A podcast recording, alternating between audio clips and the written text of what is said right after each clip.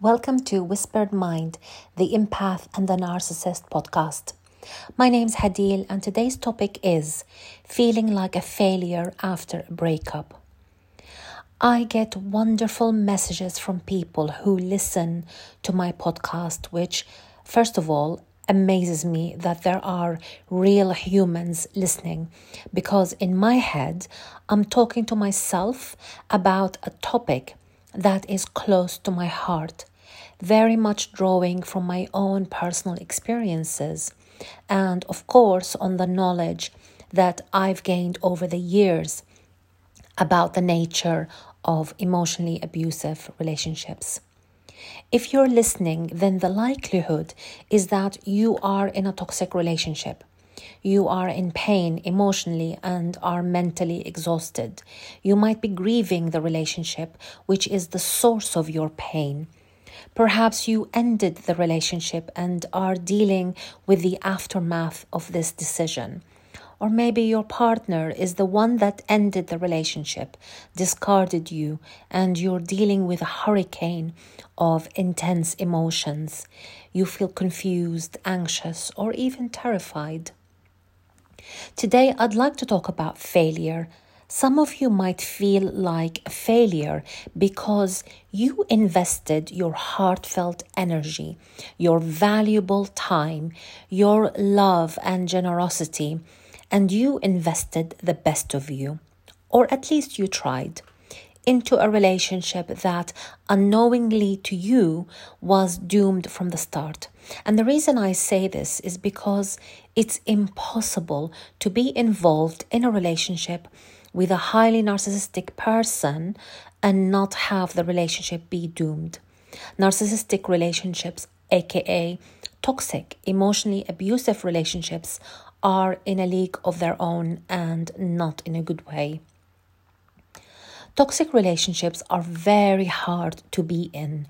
They are exhausting, depleting, unstable, and it feels like being on shaky ground all the time.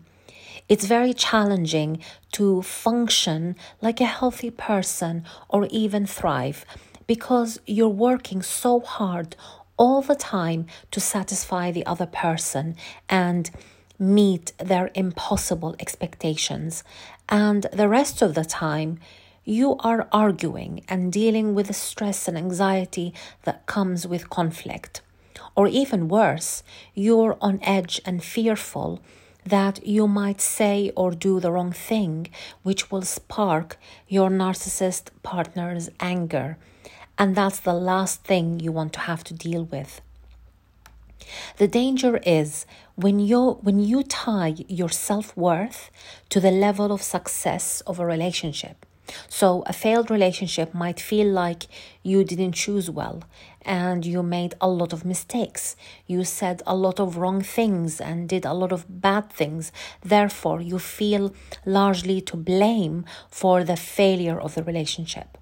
Plus, when you've had to deal with constant gaslighting, invalidation, put downs, when you've been repeatedly uh, treated in a demeaning manner and made to feel unworthy, you become conditioned to have certain negative self beliefs.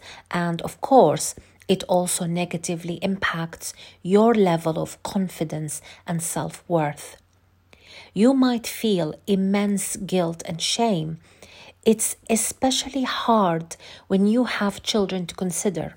You feel guilty for them and question whether you've made the right decision for them.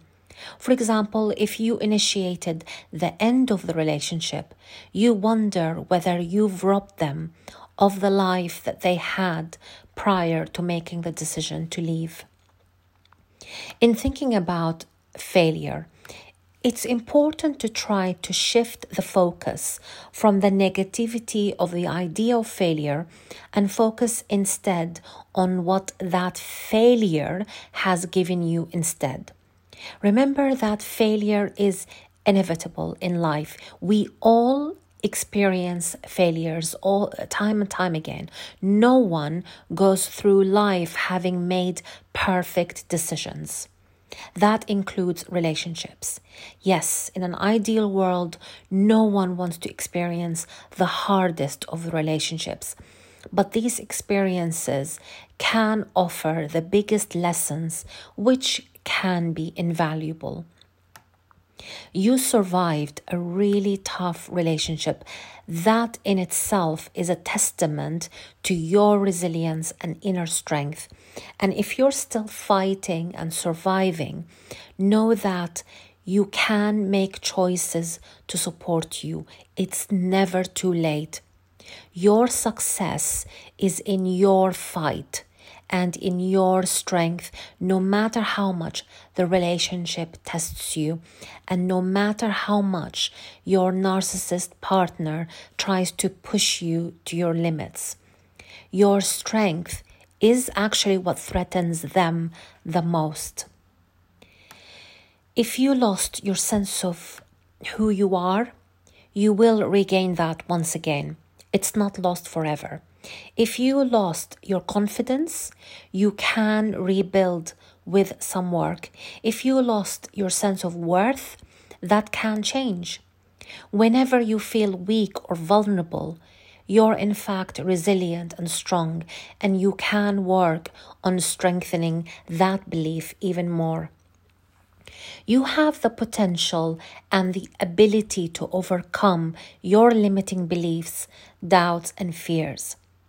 You have a lot more power than you believe, and with some support and a lot of work, you can absolutely change your life for the better. Your view that your decisions, experiences, or choices are a failure is not the truth. It's a belief, a mindset that can be changed. Your failures can be viewed as anything but that. Thank you so much for listening. I hope this episode has given you some food for thought and some value and has inspired you in some way. I would love to know what resonated most with you.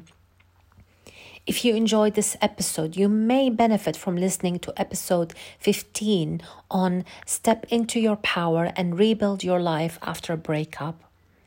For feedback and support, you can reach out to me through my socials, which you'll find in the description box. You're welcome to join my private Facebook community, Remarkable You. This community is there to support, uplift, and empower people like you to live their best lives. If you would like to connect with me, you may email me at inquire at whisperedmind.com or DM me through Instagram or Facebook. I would love for you to tune in every week as I upload an episode every Friday. I would love for you to leave a positive review and share the episode in order to reach more people who may benefit from hearing my message. Wishing you love and peace, my friend.